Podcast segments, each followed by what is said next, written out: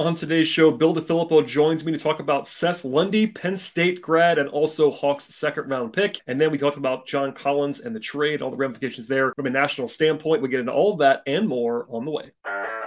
You are Locked On Hawks, your daily Atlanta Hawks podcast, part of the Locked On Podcast Network. Your team every day.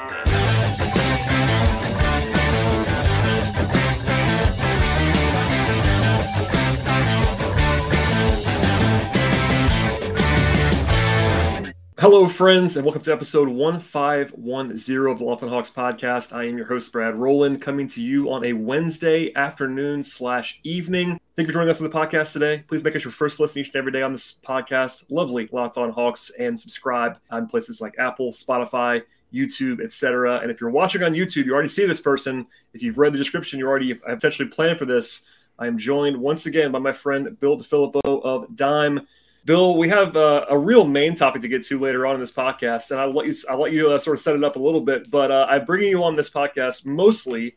You're qualified to talk about many things, but I we've been joking about this for quite some time, and then it actually happened. Bill is maybe the foremost. I won't I won't give you the absolute. Maybe you are the foremost Penn State basketball aficionado in the world. I'm not even I'm not even kidding. You oh, might no. be anyone not employed by Penn State basketball. Bill might be next on the list of people like most dug into Penn State basketball. And the Hawks drafted someone from Penn State. So, Bill, it's definitely time. In a second, save it a little bit. It's coming. Thank you for being on the podcast, though. I appreciate it. It's great to be here, Brad. And I think everyone needs to be aware that on Wednesday, May 24th at 7:04 p.m., you sent me a message in Slack that's in our Slack that says when the Hawks draft Seth Lundy at 46, you're coming on for an hour, and you meant it as a.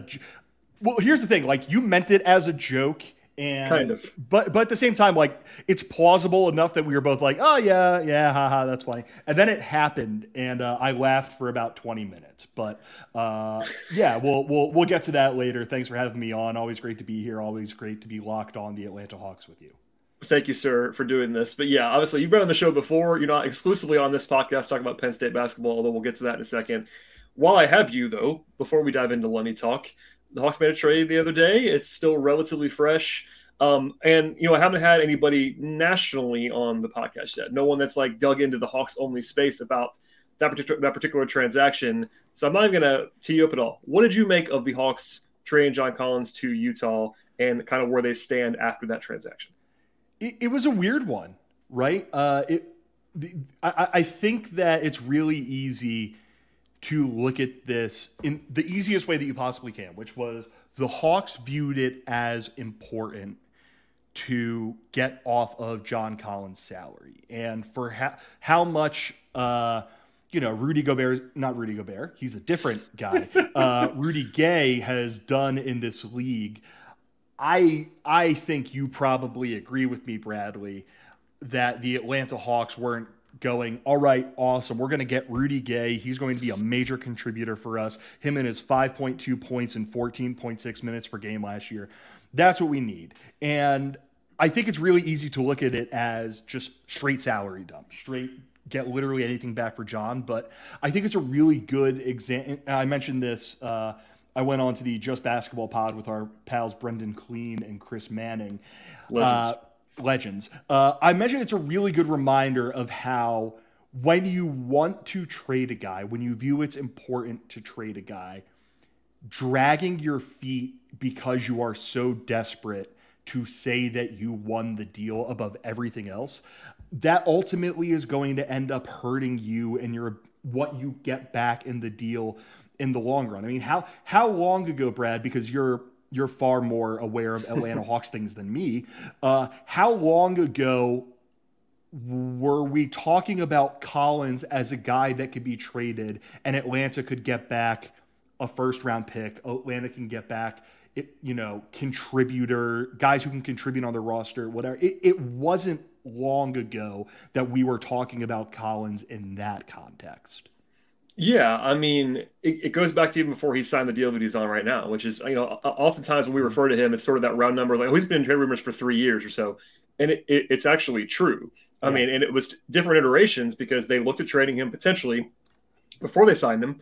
They made the big run of the conference finals good timing there if you're John Collins to maybe you know obviously the Hawks were not they were not trying to make huge changes after that, so end up paying him. They, they should have squeezed him more. I've been on that train since the day it happened. They should have negotiated harder with him, even as someone who's very high on John. But yeah, it wasn't long ago. I think if they had done this transaction, even at the deadline, they would have gotten more. Um, and especially a year ago in the offseason, they would have gotten much more. And look, it's sometimes it's like I talked about this a little bit yesterday on the podcast, and I got a couple of responses that were like, well, who cares? I'm like, well, okay, I, I get it. I'm not saying that you have to go to your grave furious about the uh, about the return for John Collins, but it is just worth noting that the process here was not optimal. I, I think I think if you gave the Hawks Truth Serum as an organization or whoever you want to choose, they would acknowledge like, look, we didn't handle this particularly well as far as like not to make this like cold calculating, but managing the asset of John Collins. Right. Like they they couldn't have traded him at a worse time for his value. He just had a, a pretty shaky season by his standards, and he's making a lot of money that, that, that they that they gave him. They should have traded him before all this stuff, and then to your point, they've been announcing it and banging the drum yep. for so long that like all due respect, every single person in the league knew that this is what they wanted to do. So your leverage goes out the window. And Danny Ainge is like a master of extracting teams that have no leverage like this. Like I'm actually kind of surprised that Utah did the trade that they did because I, I thought I bet you Danny was even asking for more from the Hawks, knowing the way that he usually negotiates. But you know, all that said, like I did the whole thing a little bit in sort of short form fashion yesterday. But if you go from the Collins thing and even Kevin Huerter, if you want to package those things together and say was the management of these two guys who you nailed in the first round optimal? I think everyone would say no to that. And it's just kind of like, what's next, basically? You, you kind of have to just forget that. If you're the Hawks, you can't dwell on that. It's it's over now. It's kind of like when Travis Schlenk, not quite this bad, I'll be very clear, but when Travis Schlenk got hired, the first thing he did, you may have forgotten this, Bill. The first thing Travis Schlenk did when he got hired was trade Dwight Howard in a bad transaction. Like he just had to get Dwight off the roster. He just decided that, that was going to happen. John was not toxic like Dwight Howard was. Right. But sometimes you just got to have to pull a ripcord and say, okay, we're doing it, and next. Today's show is brought to you by PrizePicks. If you enjoy the DFS space, make sure to check out the Warming app at PrizePicks Daily Fantasy made easy. It's amazing. I know that you will love it as well. It's very easy to use. I've been playing there for quite some time now. It's really a breeze to operate within the PrizePicks space. All you have to do is pick two six players. Actually, choose more or less than a certain number of points or rebounds, assists. In baseball, it's like total bases or runs, or football, it's yards or touchdowns, etc. And you have 25 times the money on your entries with prize picks. They have sports across the board that you might happen to enjoy, like the NBA, college basketball, WNBA, NFL, college football, MLB, NHL, PGA, soccer, esports, and much more. And a whole entry can be done in just a minute or less. It's that easy and that quick. Plus, it's just you against the numbers. They have safe and fast withdrawals of PrizePicks. They're operating in more than 30 states now, including Georgia and Canada. Download the PrizePicks app right now on PrizePicks.com. Sign up and play daily fantasy sports. If you're a first-time user, get 100% instant deposit match of $100 with promo code locked on. Again, don't forget that promo code. It is locked on and sign up for its deposit match up to $100. Check it out now at PrizePicks. Yeah, and I, it's it's pretty telling to me. You know, you mentioned Danny Ainge, and I think mentioning Danny Ainge is right here because Danny Ainge is probably the best executive in the league at realizing when he can when he can strike and when he can do one of two things either trade a guy at the very height of their value and be able to get back the absolute most for that guy. Like he he turned essentially Collin Sexton and uh, and Isaiah Thomas with Isaiah Thomas's hip like not working into Kyrie Irving. Like the guy just knows how to pull off deals like that. Or he knows when to look around and find a guy who is really good, is really talented, but you're not going to need to trade to get rid of too much in order to acquire him. And he got that in John. Like you you mentioned with John, played in 71 games last year. Uh, what, what was his issue? A thumb injury, Brad? It's a finger. Like it, finger. It, it, looks more. It looks gross, and I think there's been a little bit in some corners too much put on the finger, but also okay. maybe not enough. It too like it, and he he keeps saying it doesn't matter. Um, I you're I have the beholder, but it, it's his finger, and it, it, looks. If you ever see it up close, it looks absolutely disgusting. And it has for like a year plus now. yeah, so he had going through last season with some sort of injury that was compromising his ability to play basketball, and in a situation in Atlanta that it was just weird all year. I mean, you know, it, it, it seemed obvious that at some point they were going to get rid of the head coach and replace him with someone midway through the season.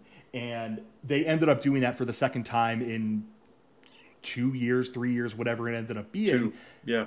And then they made very clear this new head coach, along with the new guys in the front office, which there was also front office overhaul, everyone is going to be able to come together and shape the roster in any way that they see fit. And if you're a guy like John, who, or, or if you're basically any guy but Trae, and I guess to an extent Dejounte Murray, uh, even though it now seems like he might be like there's some reporting out there that everyone but Trae he, he's at least available ish. Yeah. Yeah.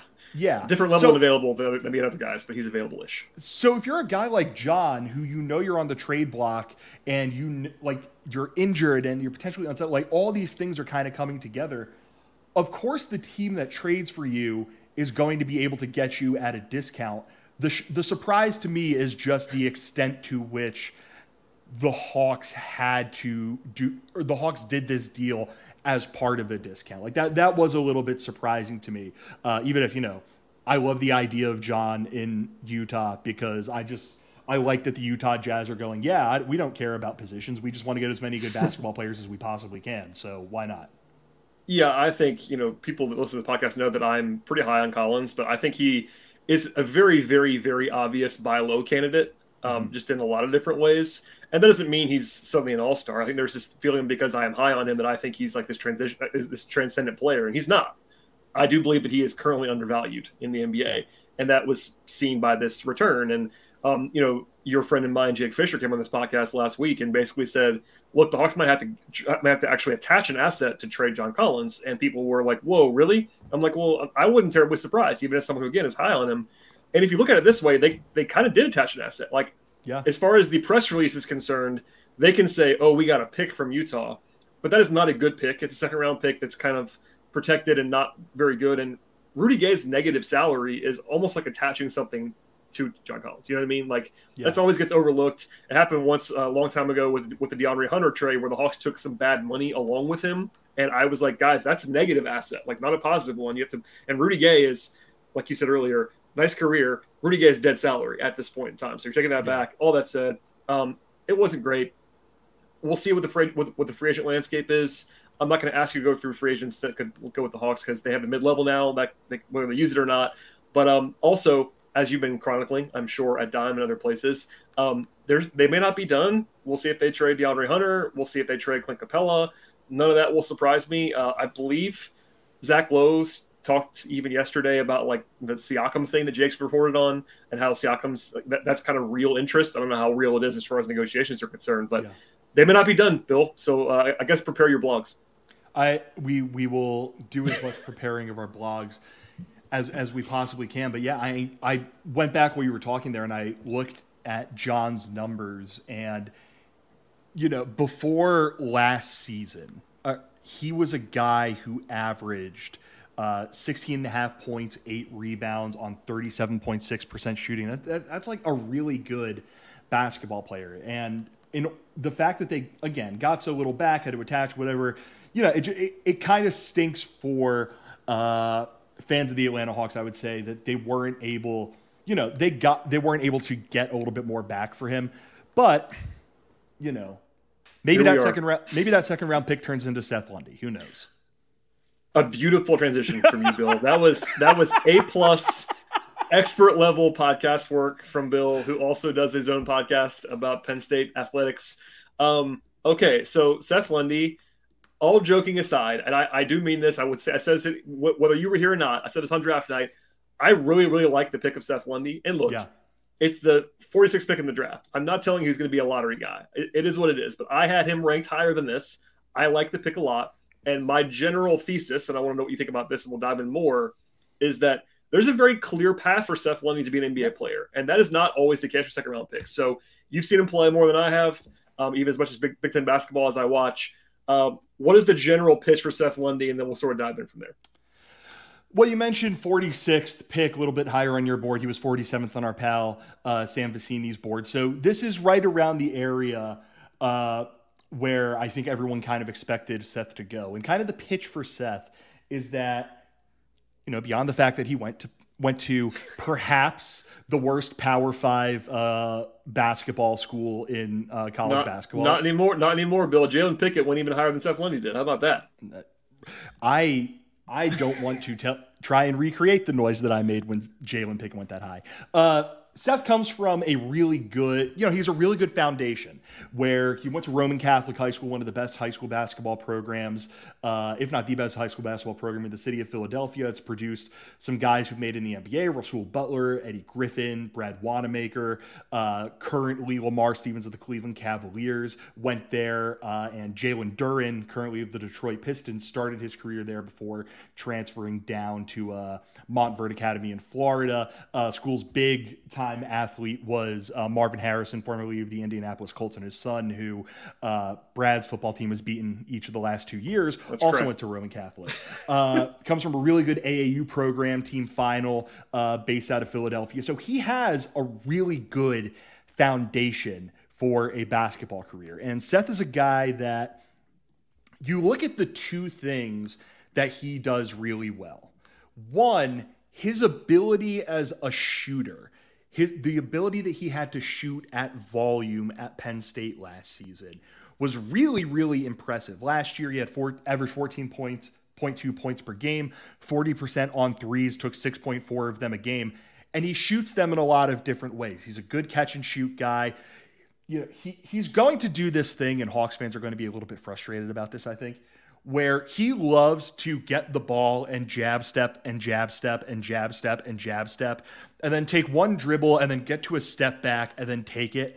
And you're going to go Seth what the hell are you doing? And he's going to make it for some reason. He is he he just looks like someone who is good at shooting the basketball. And the, on the other end of the floor he's a strong and physical man-to-man defender. He's a good point of attack defender when he's really engaged. Uh, he came in at uh, six foot four without shoes, which was a little bit surprising. Penn State listed him at six six and 215 pounds, and he's just built like a rock solid guy. So when you talk about three and D wings in basketball, you are talking about we want a guy who's going to be able to hit the threes that we generate for him who's never we're never going to ask him to put the ball on the deck do anything too impressive we just want him to catch the basketball and shoot or be in positions where he can make shots. Seth can do that. Other end of the floor, we want someone who we could put on one of the other team's best uh, perimeter players. Seth can do that to an extent. And if those two things, I think he can ride those two things to being in the NBA for a minute. He's by no means a perfect player, but just starting from that, I think you are, you know, it's a thing that you can really build on uh, to create a really good NBA player. Today's show is brought to you by Game Time. If you've been trying to find tickets for a big event at the last minute, it can be really stressful. Probably the best idea for your emotions or your wallets. And after all, ticket buying should not be a hassle, and it really isn't with Game Time. Game Time is the fastest and easiest way to buy tickets for sports, music, comedy, and theater. You can avoid stress and get hyped for the fun that you're actually going to have at the event because Game Time has killer deals and the best price guarantee. In the summer, there's all kinds of things happening around me in Atlanta. I'm sure there are around you as well with Game Time, it is easy to find awesome deals. Plus, you can also see the images of where your seat's going to be at the venue, and they have protection if your event happens to be canceled. Forget all the months of planning in advance. There are deals tickets right up to the day of the event with Game Time, and the Game Time guarantee also means you get the best possible price.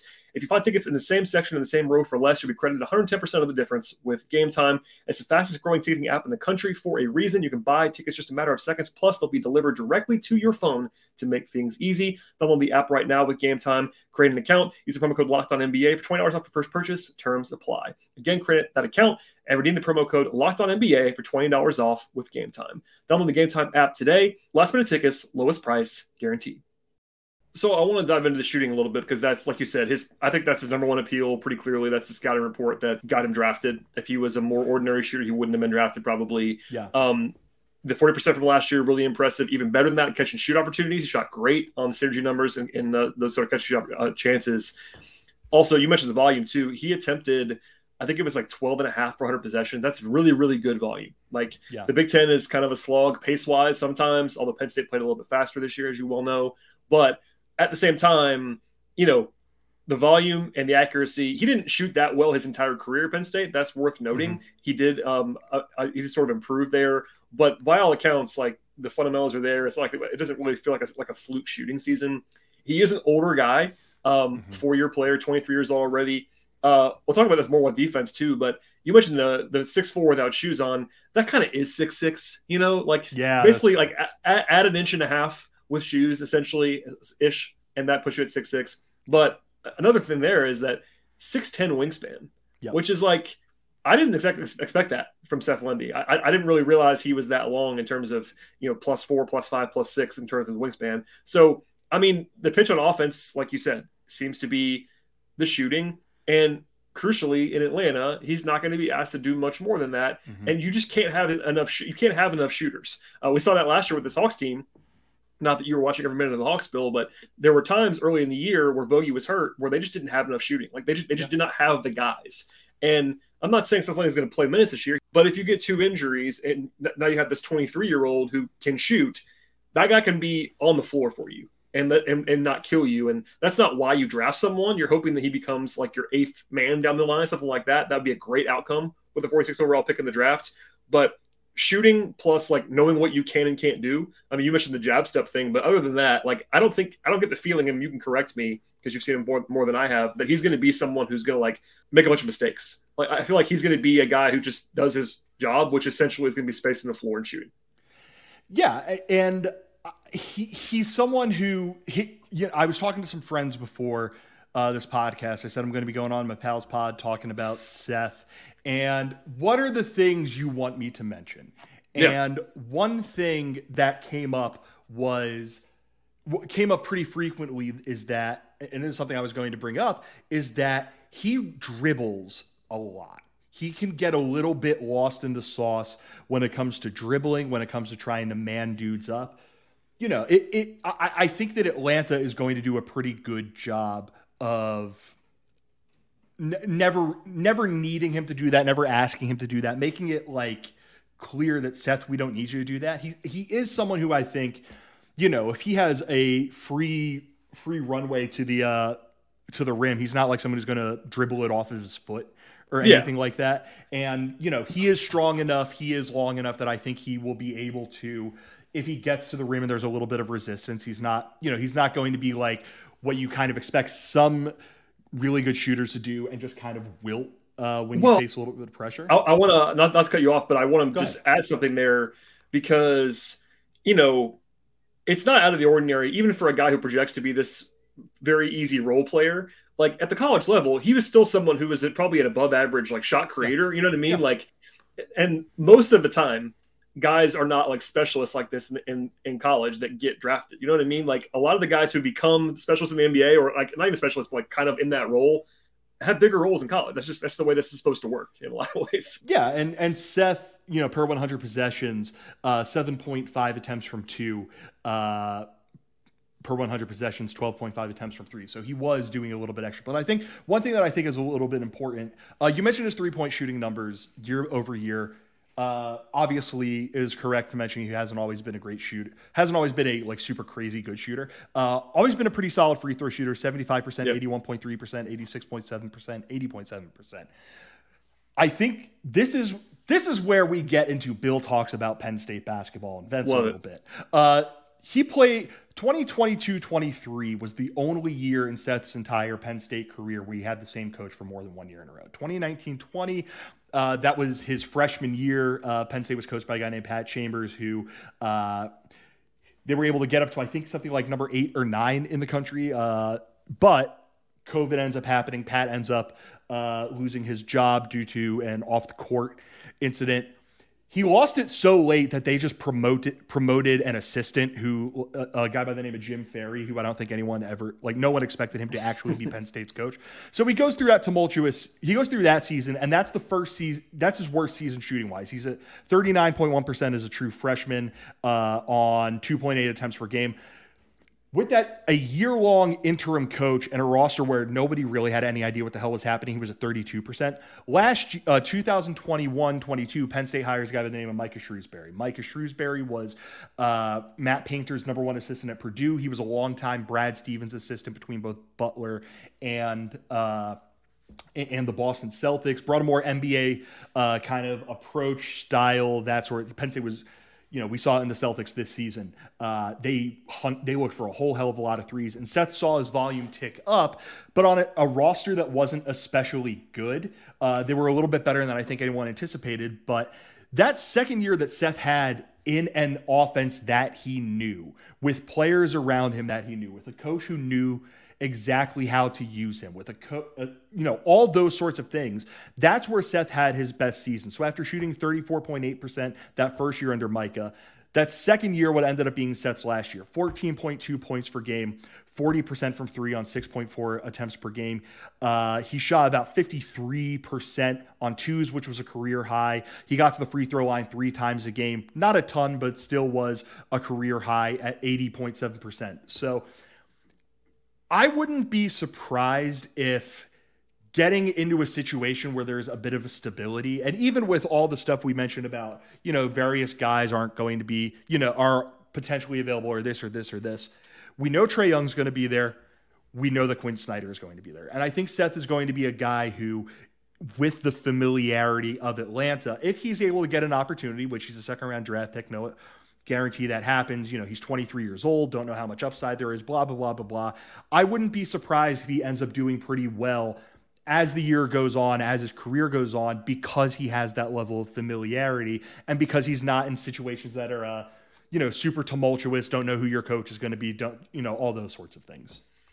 Yeah, that's good context too, for sure. I mean, uh, and it's going to be i'm sure he'll play some in college park this year you know. There's kind of two different kinds i would say of these second round picks or two ways or what. It's like the there's the high upside guy with the tools and there's sort of the maybe not always low upside but more like practical and he's more in that category where like it's very easy to see him playing relatively quickly. Um i don't know how much upside there is and look i think this is not a shocking thing to say. He's going to have to make shots. Yeah like he's going to have to shoot well from three. I think he will but he's going to have to and then everything else is kind of supporting that. I mean, I want to make sure we get to the defense a little bit because like he's athletic enough to hold up. I think he's not a non-athlete at all. I think uh, you mentioned before, like he can get he can get to the rim a little bit, not a strength of his, but like he's not like completely unable to do so.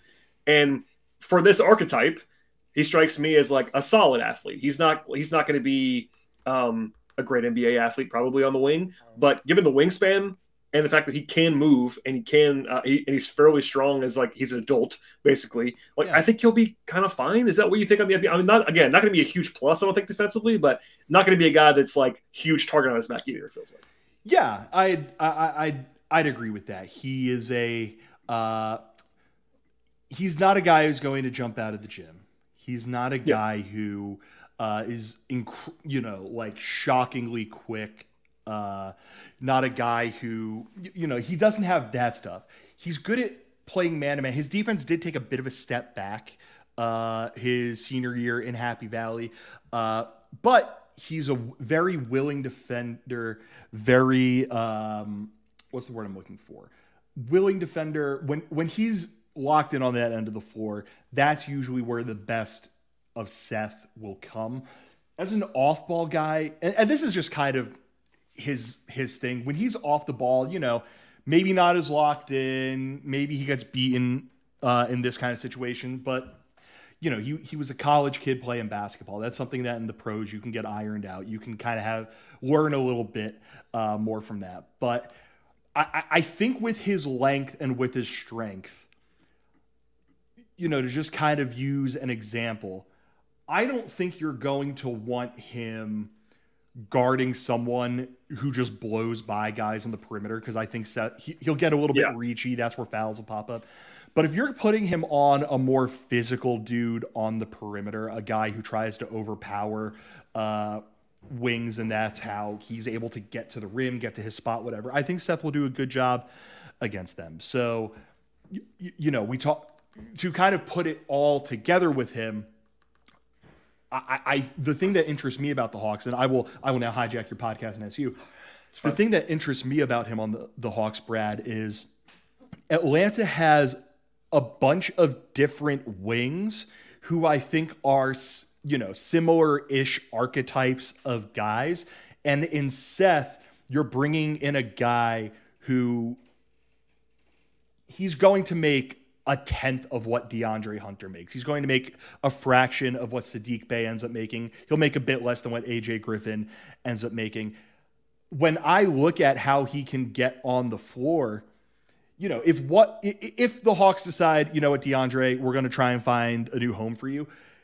I, I think he's I don't think he's as good as DeAndre Hunter right now by any stretch of the imagination, but I think he could step in and do like an admirable impression of just an NBA wing, which for a team like Atlanta that um, maybe has some stuff with spending money right now, uh, isn't the maybe. worst thing in the world. Yeah, no, and I think that you're right. I, I it would take some attrition for him to him or any second round pick to play right. as a, as a rookie on this roster. That's kind of implied. I feel like people hopefully you understand what we're saying there. I think Lundy is a lot closer to being able to play than most second round picks would be based on age and skill yeah. set. Um, especially on a team like Atlanta where he'll be set up by Trae Young. Um, that is very makes your life easy on offense if you're a shooter on this team. Um, and that, you know, defensively, if you're looking at a, uh, this is not a perfect comparison, but on the current Hawks, the comp there is like the younger version of Bogi, like not a mm-hmm. great athlete, but strong, similar size, kind of get by with know-how. I think um, this is a very, very simple, like very simple thing, a way to put it. But I think that being around someone like Bogi, it would be great for Seth Lundy. Yeah. Be like, hey, he's never going to be as good as Bogi. I'm pretty confident in that as far as like career-wise but a guy to learn from, a vet who like knows all the tricks. Bogi knows exactly what to do. They're kind of the same size, both shoot first guys, not great athletes, but kind of strong and know how all that stuff. So I'm just trying to paint a little bit of a Hawks picture. But yeah, I, I do agree totally that like, let's say you get two injuries in a trade or something, and it's November, and you look on the bench and say, you know what, we we need someone who can shoot the basketball right now. I think that you could probably play Seth Lundy for 10 minutes and he won't look yeah. out of place which is not a small thing for me. Yeah.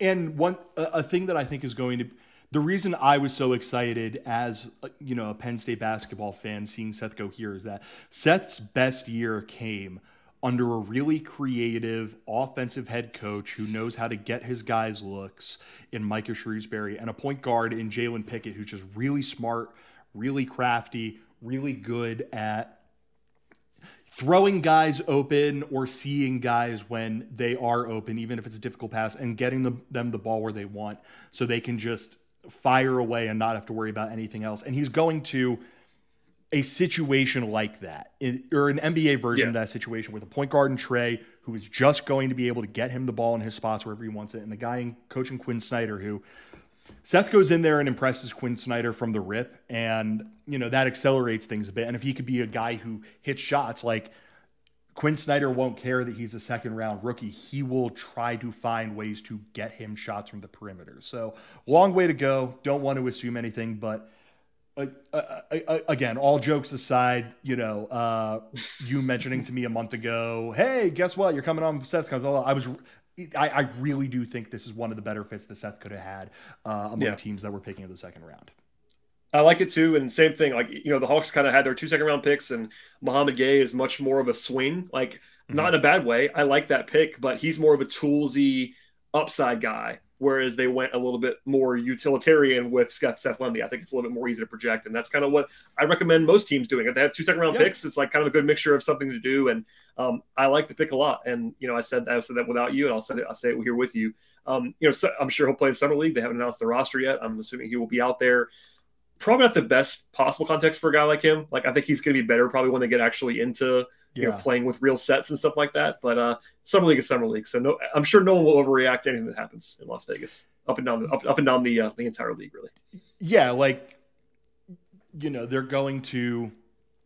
I I don't think either of us would be especially surprised if Kobe Bufkin is playing point guard in summer league and like. I, I expect him to play a lot of point guard in summer league. Yes, and like respectfully to Kobe Bufkin, like he's not Trae Young, and like guys, no. guys, guys like well, in summer league, is summer league yeah. in general, like right. you know what I mean, like it, right. It, it's there's things to love about summer league. It's not always the best context for players exactly. that are not on the ball. Like and off ball yeah, right. guys who need support are not usually propped up in summer league. So for a guy like Seth, for a guy like an AJ Griffin, uh, you know, insert insert guy who has the label of three and D wing here. Like, yeah, it's not going to be a great situation, but I guarantee that.